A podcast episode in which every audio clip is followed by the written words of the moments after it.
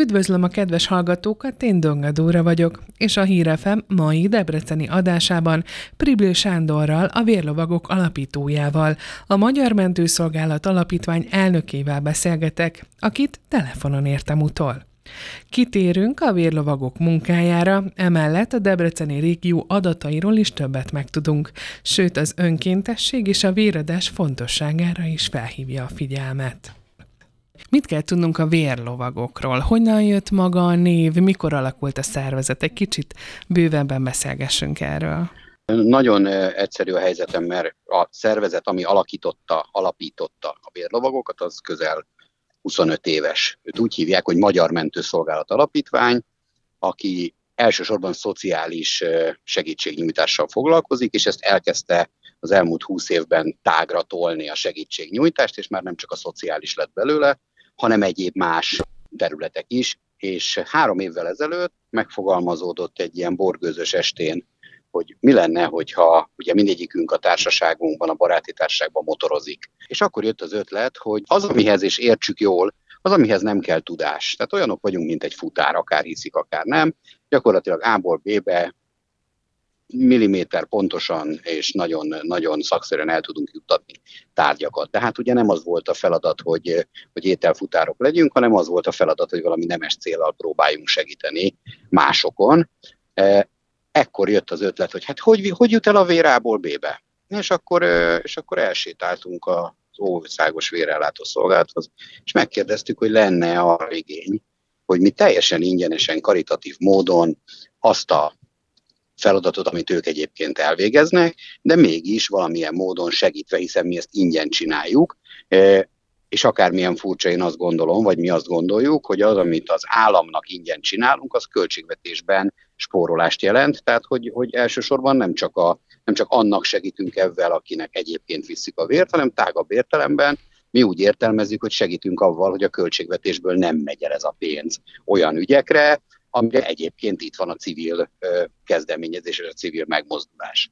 És innen jött ez az egész. És akkor egyszer csak ez így kiteljesedett, hiszen akkor abban az évben, amikor ez elkezdődött, akkor öten kezdtük el ezt csinálni, a következő évre 32-en voltunk, és abban az évben sikerült az év civil szervezete díját elnyernünk, ami, ami nekünk óriási megtiszteltetés, mert ugyan igaz, hogy a Magyar Mentőszolgálat Alapítvány az elmúlt már 20 éves is, de ezt a szegmensét, hogy két év alatt ezt a, ezt a részét idáig el tudta juttatni, én azt gondolom, hogy az mindenkinek a becsületére válik. Először is a kollégákére, akik ezt vállalták, másodszor akár az OVS-ére, aki ezt engedte, harmadszorra pedig a véradókét, akik megengedték azt, hogy elvigyük a vért, hiszen volt mit vinnünk. Ez egy nagyon fontos szegmens, és szempont lesz később a beszélgetésünk folyamán.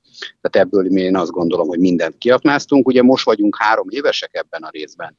37 kollégával, ugye többek között az önök régiójában, Debrecenben is remekül működik egy ilyen szervezet ahol azt lehet mondani, hogy az öt nagy véradó régióból az egyik legnagyobb az önöké, hiszen még Jászberény is önökhöz tartozik, uh-huh. és mhm. ott is becsülettel dolgoznak a kollégák, és csinálják a feladatukat. Lényegében a tagoknak az egészségügyhöz nincs közük, vagy nem volt közük, amikor ebbe belevágtak? Hát amikor mi belevágtunk, nem volt. Most sincsen hozzá közünk, de azért óhatatlan volt, hogy bevonzott olyan ö, önkénteseket, akiknek már van az egészségügyhöz közük, hiszen ők látták meg elsőnek ennek a fontosságát. Képzeljük el, hogy egy egészségügyben dolgozó kollega, aki pontosan tudja, hogy az alatt az öt perc alatt mi történik egy szülésnél, egy, egy akut traumánál, egy, egy műtőben, bárhol, hogy milyen iszonyatos feladat az, hogy időben, pontosan, hiba nélkül eljusson az a vérkészítmény, amire ott akkor szükség van, ez egy, ez egy nagyon, nagyon összetett feladat, és mi ennek azt a látványos részét végezzük, ahol mondjuk szirénázva végig gondolunk a városon, de hát azért ezt ugye tudjuk, hogy ez nem egy van show, hanem ez egy, ez egy nagyon komoly csapatmunka. Lényegében akkor a saját testépségüket veszélyeztetik másokért, hogyha ezt így lefordítjuk ha ez, a, ha ez a feladat, igen, lehet ilyet mondani, de én azt gondolom, hogy sok ember, hiszen mentő, gépjárművezető, abban ülő személyzet is ugyanezt csinálja, sőt, hát ugye ő azért a szaktudását is viszi magával. Én azt gondolom, hogy ez inkább a, az a társadalmi felelősségvállalást domborítanám ki ebből, ahol van az országban mondjuk 50 olyan ember, aki a szabad idejét, a a, a, a családjától veszi el, és mondjuk olyan önkéntes feladatot végez, amelyre a társadalomnak, az országnak, beteg embereknek áttételesen óriási szüksége van. Én inkább ezt emelném ki, mint azt, hogy életveszélyes a feladat. Igen, azt lehet mondani, hiszen vannak itt azért sikertörténetek, tehát mondjuk egy Budapest-Karolina úti indulással mondjuk a kollégánk 13 perc alatt ért le mondjuk Székesfehérvár szülészet. Uh-huh. Tehát én azt gondolom, hogy ott azért megvolt a, megvolt a lehetősége annak, hogy ott uh, sietett, és ott akármi is történhetett volna, de ugye föltenném a kérdést minden segíteni szándékozó embernek, hogy akkor, amikor beleszólnak a telefonba, hogy kismama vérzik a, a szülőszobán, akkor nagy valószínűséggel mennyi idő alatt érne oda. Hát én mhm. azt gondolom, hogy a kollega mindent megtett, a belátásához, az ő belátásához mérten oda is ért, és szerintem a baba is és az anyuka is nyugodt volt, hiszen tudta, hogy fog menni a segítség. Uh-huh. Mennyire ismertek önök, mennyire ismerik az emberek az önök munkáját? Mik a tapasztalatok? Én azt vettem észre, van a társadalomnak egy rétege, akik odafigyelnek a körülöttük történő dolgokra. Én nagyon bízom benne, hogy a mi munkánk túlmutat a vérszállításon. E, azok az emberek, akik valamilyen, és ha megengedi, mondok három számot, uh-huh. jó? Mhm. E, az általunk nem e, nagyon reklámozott dolgokban, például mondok ilyet, Amerikai Egyesült Államokban meg tudnák-e nekem mondani, hogy mennyi önkéntes munkát végez egy ember? Én segítek, megmondom, jó? Uh-huh. Az átlag statisztika az, hogy egy évben 50 napot önkénteskedik valaki. Ez lehet egy hajléktalan száron, egy nyugdíjas otthonba, egy állatmenhelyen, bárhol. Ez azt jelenti, hogy gyakorlatilag az év 52 hetéből majd minden héten egy napot önkénteskedik. Ha átjövünk az Európába, akkor Európában ez a szám, ez ilyen 10 napra csökken, bárhol is legyünk uh-huh. Európában, és akkor most elmondom a legnagyobb, a legnagyobb kitűzött célunkat, hogy ezen változtatni tudjunk. Magyarországon ez egy nap. Tehát ez azt jelenti, hogy az a rádióhallgató, aki most hallgat minket, és így magában néz, és azt kérdezi, hogy mikor csináltam önként, ingyen, szemlesüt, csak azért, hogy másnak jó legyen, eh, mikor csináltam valamit, akkor azon most mindenki gondolkozzon el. Ha az évben kettő napot föl tud sorolni, akkor ő már a kétszeresét tette annak, amit egyébként egy 9,5 milliós országban lévő eh, embermennyiség tudna csinálni. Ez nagyon szomorú egyrészt, de mi nem csak azt szeretnénk elérni abban a munkával, amit mi végzünk, ami egyébként kézzel foghatóan azért valamilyen ismertséget hoz, hát hiszen, hiszen nagyon jól látszik például a, az év civil szervezeténél választásnál, hogy a, az első helyezett, amikor lettünk, akkor 126 ezer szavazattal lettünk elsők, ez, a, ez egyik legnagyobb szavazati aránya volt a High Life of Hungary-nek, uh-huh. aki mhm. ezt a, ezt a címet odaadja. Soha még ennyien nem szavaztak. Ez egy nagyon-nagyon népszerű feladat. Én azt gondolom, hogy aki erre egy kicsit fogékony, az ismer minket, aki pedig nem. Annak meg nagyon jó példa például a mai beszélgetésünk, hogy igen, vannak önkéntesek, akik ilyen munkát végeznek, de én támogatom azt, hogy mindenki valamilyen önkéntes munkát végezzen, és azt is megmondom, hogy miért. Azért, mert az is önkéntes munka, ha elmegy vért adni. Gondoljon bele, hogy az egyetlen egy dolog, ami csak magának van, és csak maga dönthet róla, és csak maga adhatja oda, az a saját vére. Én azt gondolom, hogy az egy olyan, olyan adomány, az egy olyan önkéntesség, amit nehéz szavakba leírni, hogy aki, aki látott már vérre váró embert, aki látott már aggódó családtagokat, aki látott már olyat, aki arra percre vár, hogy az a négy és fél deci, az az egy egység vér megjöjjön. Azt azutána mindig vért fogadni. Az mindig vért fogadni. Nagyon-nagyon fontos. És még egy ehhez kapcsolódó gondolat, hogy nálunk, a, mikor szirénázó, kéklámpás motorost látunk, aki rá van írva, hogy sürgősségi vérszállítás, és a vérlovag viszi a vért, akkor az azt jelenti, hogy kevés a vérkészlet, mert uh-huh. akkor kell sürgősségivel vért vinni. Ha megfelelő mennyiségű véradó van, ha eljutunk véradásra, ha a véradást mi böcsülettel megcsináljuk mindig, amikor meg kell, akkor én azt gondolom, hogy mi is kevesebbet fogunk dolgozni, és mindenki sokkal nagyobb biztonságban tudja magát, hiszen a vér semmi mással nem pótolható. Erre reflektálva kérdezném azt, hogy ha egy kicsit be tudna minket avatni abban, hogy hogyan zajlik egy vérszállítás, hogyan kapnak üzenetet, hívást, bármit, hogy hova kell menni, kinek kell vinni. Szóval inkább úgy fogalmaznék illaikusként vagy konyhanyelven, hogy mi folyik a kulisszák mögött. Három évvel ezelőtt, amikor ugye létrejöttek a vérlovagok, akkor egy központi helyről kaptuk gyakorlatilag a felkérést, hogy szállítsuk ebbe vagy abba a kórházba. Ez két évvel ezelőtt megváltozott ez a helyzet, és pont megfordult a kocka, hogy most már a kórházakkal van a vérlovagoknak szerződése, és gyakorlatilag Magyarország sok-sok tucat kórházába a kórházban ülő diszpécser, akihez a vér igény érkezik egy műtétről, stb. ő hívja föl a az országos vérellátó szolgáltató, és megkérdezi, hogy van-e vér. Ha ott azt válaszolják neki, hogy van, akkor fölveszi a telefont, és fölhívja a mi 365 napban működő és 024-ben lévő diszpécser szolgálatunkat. Ez a diszpécser szolgálat akkor fölveszi a telefont, és megkérdezi, hogy hova. Ugye látszik a telefonon azért, hogy kihív, tehát mondjuk mondok egy éppen tegnapi példát, gyöngyös. Három motoros van ügyeletben ma Budapest központtal a fővárosban, ez a három motoros, mi úgy hívjuk, hogy ABC terv. Ez azért uh-huh. van, mert az A terv az, aki gyakorlatilag mindenhova megy.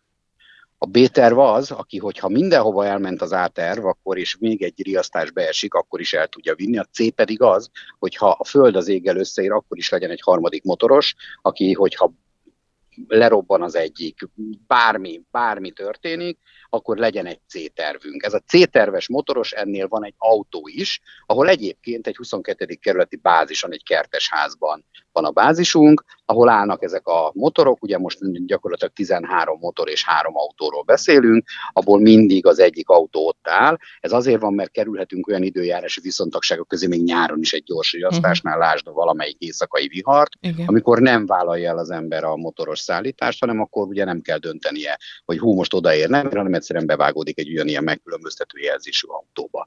És akkor az A-terv gyakorlatilag elindul mondjuk Gyöngyösre, azt kell tudni, hogy ugye ez egy veszélyes üzem, ahogy az előbb mondták, ezért a dispatcher szolgálaton van egy nagy monitor, és a nagy monitoron látszik a motoros, mind a három egyébként, az ABC terv uh-huh. is mhm. látszik, ami azt jelenti, hogy ő gyakorlatilag a teljes út ideje alatt szemmel nyomon követi ezt, a, ezt a, az utat. Ez azért fontos, mert mondjuk éjjel kettőkor gyöngyös felé menve bármi történhet a motorossal. Bármi.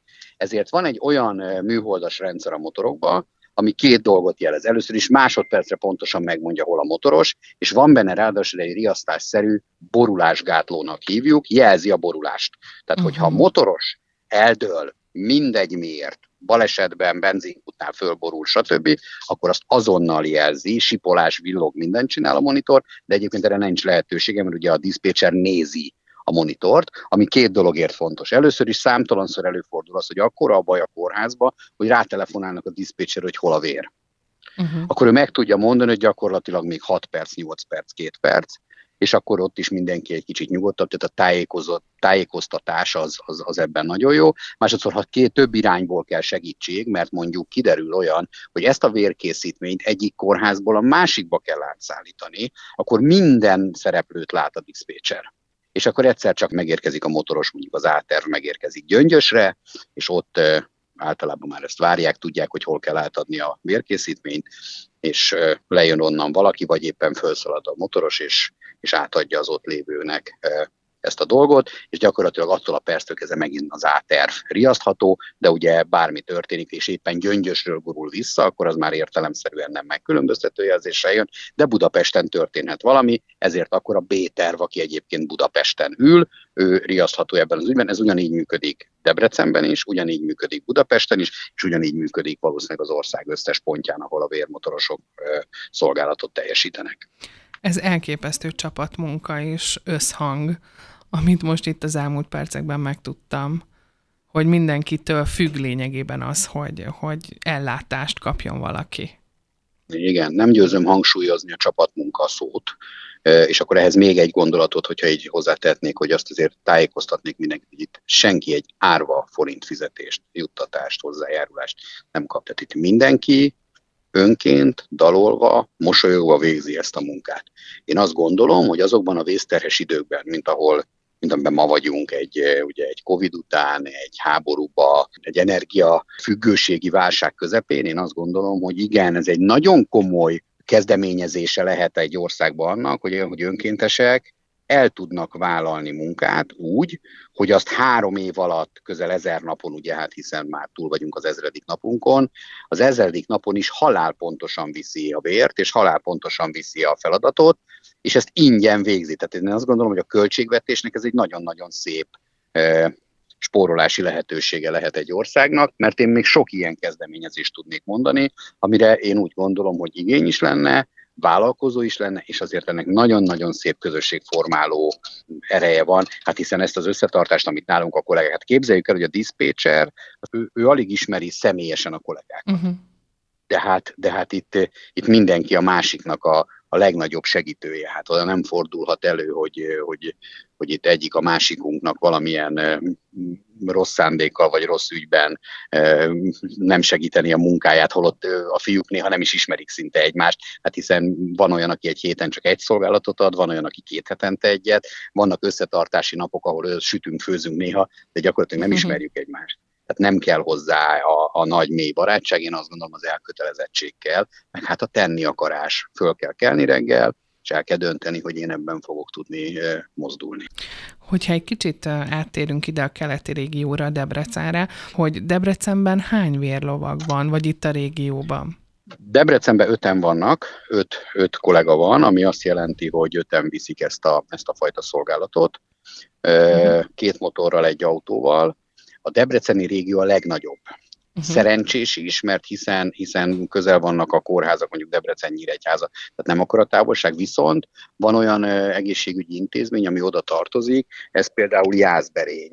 Uh-huh. Tehát képzeljük el, hogy volt időszak, amikor naponta kettőször voltunk Jászberénybe megkülönböztető jelzéssel. Hát ez egyrészt ugye megterhelte a, a gépjárműparkot, megterhelte a kollégákat, uh-huh. megterhelte a költségvetést, hát hiszen azért, azért az a jászberény naponta oda-vissza, kétszer azért az egy nem egy egyszerű feladat, eh, de a legnagyobb régió, én azt tudom elmondani innen távolról, hogy eszméletlen elkötelezettek, hihetetlen tenni akarással bír ott a, a Debreceni régió, nem csak, a, nem csak a kollégák, és ezért mivel az előző, a beszélgetésünk elejére visszautalva, hanem a környezetünkben velünk kapcsolatban lévők is, tehát az egészségügyi intézmények, és az összes olyan szervezet, akivel még valamilyen módon kapcsolatban vagyunk, nagyon-nagyon komoly tenni akarással bírnak. Az más kérdés, hogy mekkora érdekérvényesítő képessége van egy debreceni kórháznak, vagy egy nyílegyházi kórháznak, de de dolgoznak. Tehát azt uh-huh. tudom ma mondani, hogy Debrecen és környékében egészen biztos nem kell úgy lefeküdni, hogy nem fog menni ez a fajta segítség, ami rajtuk múlik. Tehát ez egészen biztos, hogy oda fog érni, egészen biztos, hogy menni fog, és egészen biztos, hogy senki ebben az ügyben nem marad ellátatlan. Ráadásul úgy, hogy ugye a rettentően jó logisztikai kapcsolatunkkal, ha ez Debrecenből nem lenne megoldható, akkor Budapestről azonnal ugrik a segítség. Tehát, mm. hogy azért, azért támaszkodunk egymásra, mint ahogy egyébként számtalanszor előfordul az, hogy, hogy a Debrecenbe futó ügyeket félúton találkoznak a kollégák mert hogy annál lényegesen gyorsabb, hogy Budapestről gyorsan kigurul vele az M3-ason valahova, és uh-huh. akkor utána már az autópályán tudnak menni, ilyen, ilyen számtalanszor előfordult. Ezt nagyon jól hangolják a kollégák, de, de, de például azt is, amikor volt olyan esetünk, amikor több kórházból kellett összeszedni a vérkészítményhez, és azért fogalmazok így, mert ugye nem csak vérről, hanem például plazmáról, vérkészítményről is beszélünk, amikor egy beteg embernek erre szüksége van. Azt több kórházból kellett összeszedni, és többek között akkor öt motoros, öt kórházból, öt ország, öt különböző részéről szedte ezt össze. Uh-huh. Tehát uh, ugyanezért fontos a debreceni uh, A és B szolgálat, ugyanezért fontos a, a budapesti ABC szolgálat, és ezért fontos minden uh, ország részben az, hogy legalább két-három olyan ember legyen, aki ezt, uh, ezt tudja vinni és el tudja szállítani ezt a vérkészítményt hogyha még maradunk egy kicsit a számoknál, nem tudom, hogy ez mennyire publikus ez az adat, hogy mennyi vérszállítás történik, akár egy hónapban, egy évben, vagy fél évben, gondolom erről vezetnek statisztikát. Országosat tudok, országosat uh-huh. tudok mondani, jó? Tehát azt tudom mondani, azt tudom mondani, hogy nincs olyan régió, ahol naponta legalább, éppen most, amikor beültem az autóba és kezdtünk beszélgetni, az előző napi szolgálattól búcsúztam el, uh-huh. őt mondjuk ki, mert megérdemli, Leposa Zsoltnak hívják, aki mosolyogva mondta, azt mondta, hogy Sanyi, egy negyed órát nem álltam. Tehát 24 óra alatt gyakorlatilag 16 szállítása volt. Úristen. Tehát 16 esetben e, vitt vérkészítményt, beletartozik, hogy azt most nem tudom megmondani, hogy a vérkészítmény mellett, mert hogy viszünk, vittünk mintát is, mintaszállítást, az pedig azért van, mert például amikor vérkészítményt kell egy embernek kapnia, akkor előtte a kórház vér mintát kell, hogy juttasson el az mhm. OBS-be, és ott abból készül el a készítmény, ami azt jelenti, hogy ott derül ki, hogy operálják, nem operálják, mi történik vele, mi nem, tehát hogy mennyi idő alatt készül el ez a vérkészítmény. Tehát ez, ez is beletartozik. Ez 16, 16 kanyart ment tegnap a budapesti kollega, az összes többieket fejből nem fogom tudni megmondani, de azt meg tudom mondani, hogy körülbelül egy évben, körülbelül egy évben olyan 2000 és 3000 szállítás között végzünk uh. évente. Ez azt jelenti, hogy gyakorlatilag napi 10 esetben biztosan megmozdul a vérmotoros. És hogyha ez mondjuk szerencsés esetben Debrecen csak 2, Budapest 8, uh-huh. vagy éppen tegnap nem ment Debrecen, de ment Budapest 16, tehát akkor ebben ezek a, ezek a publikus számok, hogy ebben a, a, a sürgősségi, kifejezetten sürgősségi kéklámpás szállítások, azok olyan 2000 és 3000 között mennek. Ezt kilométerbe tudom mondani, az 128 ezer kilométer. Ugye ezből tudunk csinálni 10 ezer kilométert is, és tudunk csinálni százszállítást is, ha a rádió hallgatók mindegyike holnap reggel elmegy vért adni, és rendszeresen 59 naponta elsétál és ad vért. Uh-huh. Férfiak egy évben ötször, nők négyszer, és akkor ebben megvan oldva a feladat. Tehát ez semmi másról nem szól, ez arról szól, hogy az is egy társadalmi felelősségvállalás, hogy, hogy elmegyünk vért adni. Nagy tükre az országnak egyébként, nagy tükre az országnak az önkéntesség, és ebbe a véradás. Hogy ebben valamilyen módon mégis azt gondoljuk, hogy, hogy a mi vérünkre éppen nincsen szükség. Hát nagy, nagyon rossz hírt fogok közölni most ott a rádió hallgatókkal, de nagyon-nagyon-nagyon nagy szükség van az önvérére is, kedves hallgató, és tessenek menni megkeresni a lehetőséget, és ne várjuk meg azt, amíg nekünk szükségünk lesz vére, mert akkor, akkor az egy nagyon érdekes rész lesz, akkor kórházba fekszünk, és azt kezdjük el mondani, hogy hát de hogy, hogy nincs vér? Hát úgy, hogy mikor tetszett utoljára vért adni, és akkor közli a beteg, hogy ő még sose és egyébként meg elvárja, hogy ő neki meg most mindenki kék lámpával, szirénával rohanjon és hordja a vért. Hát azért ez nem így működik, tisztelt betegek. Tessenek kedvesek eh, kivenni a részüket a beteg ellátásból, akkor, akkor egészségesek, mégpedig úgy, hogy mondjuk vért eh, tetszenek adni. És hogyha már önkéntesség, akkor meg se kérdezem már, hogy ezek a motorok, ezek az autók, gondolom ezeket ön, önök tartják fent, önök kalibrálják, hogyha valami probléma van, vagy ez gondolom saját?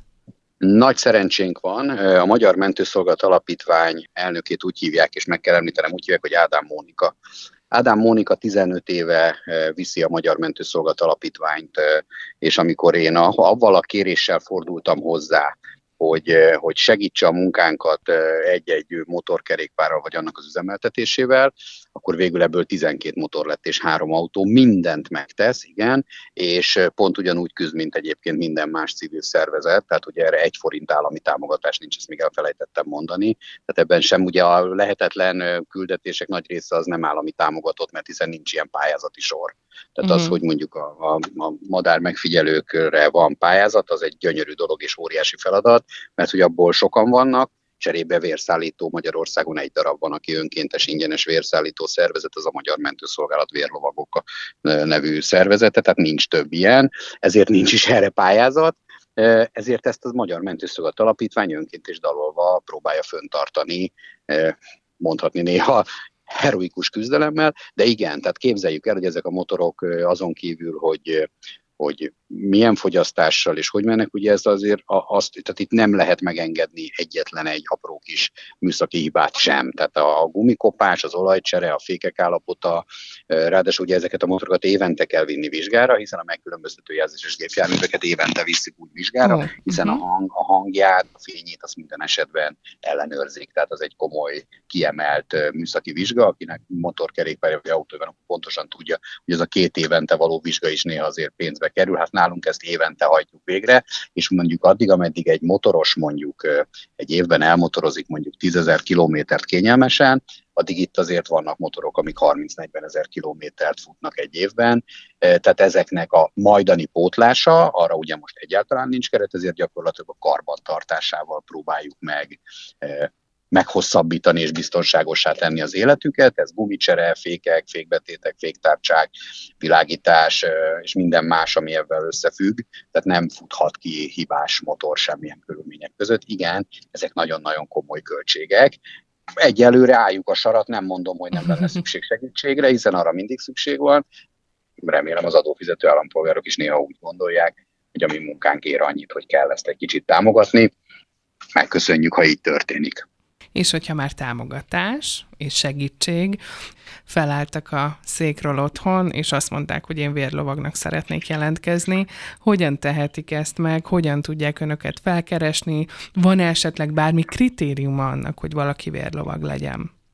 Hát van egy nagyon rossz hírem, hogy gyakorlatilag teltházon vagyunk, tehát hogy azt, azt abban, én, abban én most nem fogok tudni segíteni, hogy, hogy valakiből vérlovag legyen. Azért azt tudni lehet, hogy azért egy nagyon stabil, jó motorozási képességgel több éves gyakorlattal rendelkező, de azt is el kell, hogy mondjam, hogy azt az öt kollégát, akit Debrecenbe kiválasztottunk, amikor meghirdettük a debreceni helyet, hogy lesz nálunk ilyen, akkor csendbe jegyezném meg, hogy 300-an jelentkeztek. Kicsit többen vagyunk. Ezen kívül van egy YouTube csatornánk, ha itt elmondhatom, ahol meg lehet nézni uh-huh. a mhm. munkánkat, hogy mit csinálunk. Ez azért fontos, mert nem csak azt lehet rajta látni, hogy a hősvérlovak hogyan száguldozik föl az országban, hanem azt is, hogy mi lenne a teendő akkor, amikor egy gépjárművezető meglát egy megkülönböztető jelzésű fényű gépjárművet maga mögött.